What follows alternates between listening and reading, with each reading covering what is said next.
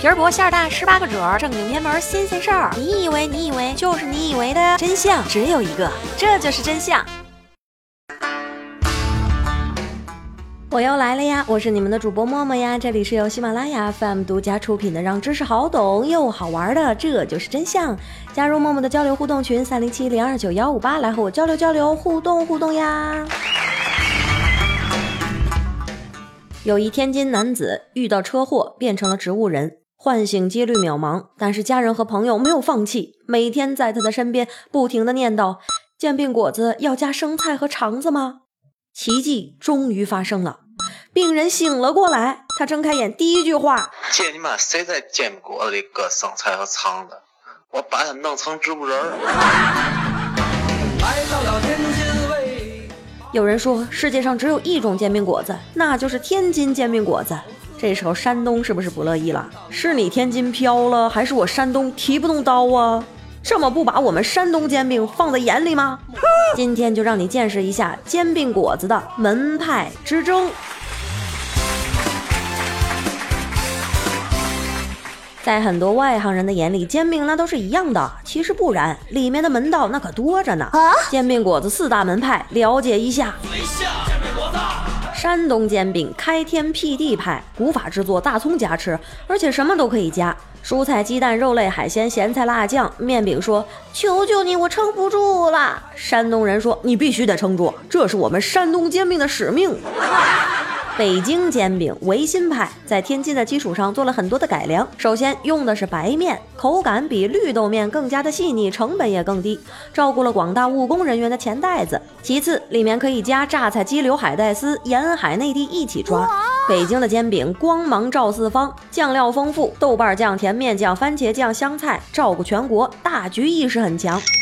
东北煎饼没啥好说的。山东煎饼 Plus 版，我去，白山黑水给了他们野蛮生长的力量。首先就是料足，一张煎饼那能卷出整个象牙山的农产品。一生只爱一个人，一天只吃一套煎饼果子，没别的意思，那就是给撑的。天津煎饼啊，说出这四个字儿，我的嘴都是颤抖的啊，因为太神圣，太牛掰了。煎饼界的耶路撒冷，我为你哭泣。如果说毕达哥拉斯赋予了哲学意义，那天津人就给了煎饼果子灵魂。说点不一样的，首先，天津的煎饼果子必须得用绿豆面，绿豆面不像白面那么的有筋性，很容易摊坏，所以特别的考验手艺。其次，只能抹甜面酱、酱豆腐和辣子，只能够加果子。最后摊打翻放折撒，讲究又快又匀，一气呵成。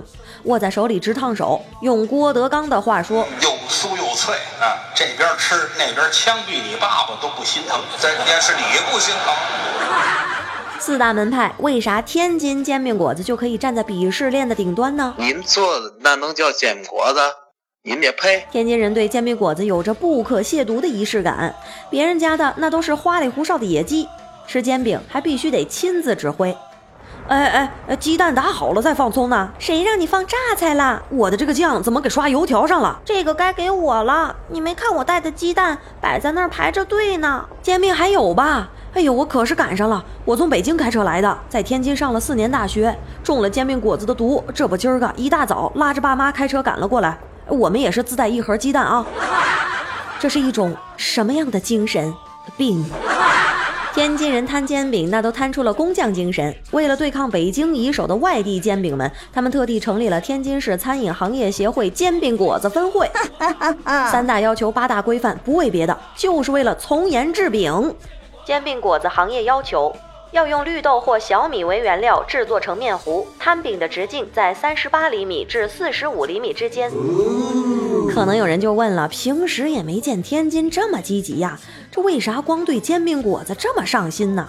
在天津，煎饼果子可不只是食物这么简单，它是初心，是刻在骨子里的初心。这初心就是历史的传承，是完美复刻一九二零年的煎饼果子。段祺瑞吃的是啥煎饼，我们就得吃啥煎饼。煎饼果子就是煎饼果子，多一根里脊，多一片培根，多一块榨菜，多一粒花生，那都不算是煎饼果子了。抗议！巴西球星帕托来天津效力之余，还不忘了去煎饼果子铺里面偷师学艺啊！帕托自从来到了天津，无缝对接新环境，生活非常的惬意。从骑自行车到跳广场舞，和大妈们打成了一片。可能是受到大妈的指点，想征服一个女人，必须得先征服她的胃。于是乎，帕托学起了煎饼果子。不知道小帕做出来的煎饼果子是不是符合天津煎饼果子协会的要求呢？全国各地魔改过的煎饼果子到底和所谓正宗的比好不好吃？或许永远都不会有一个标准答案。但是无论改良成什么样子，只要人们爱吃，那就一点毛病都没有啦。上期节目感谢纯娱乐的霸气十足的喜爱打赏，比的心心甜到我啦，润喉糖也甜到我啦，都齁到了。感谢初露流星雨的含情脉脉的喜爱打赏，谢谢。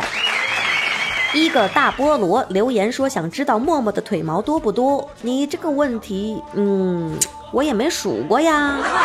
可凉可凉可凉了。留言说默默呀，络腮胡子是咋回事呢？那能是咋回事啊？那就是行走的荷尔蒙呗。新朋友达达莫自觉的去打卡了所有期的节目，默默给你比心，看到了吗？不得不说，你真的是太有时间了。今天就到这里吧，下周一咱们不见不散。默默等着你的留言，也等着默默翻牌子呗，爱你们哟，嗯啊。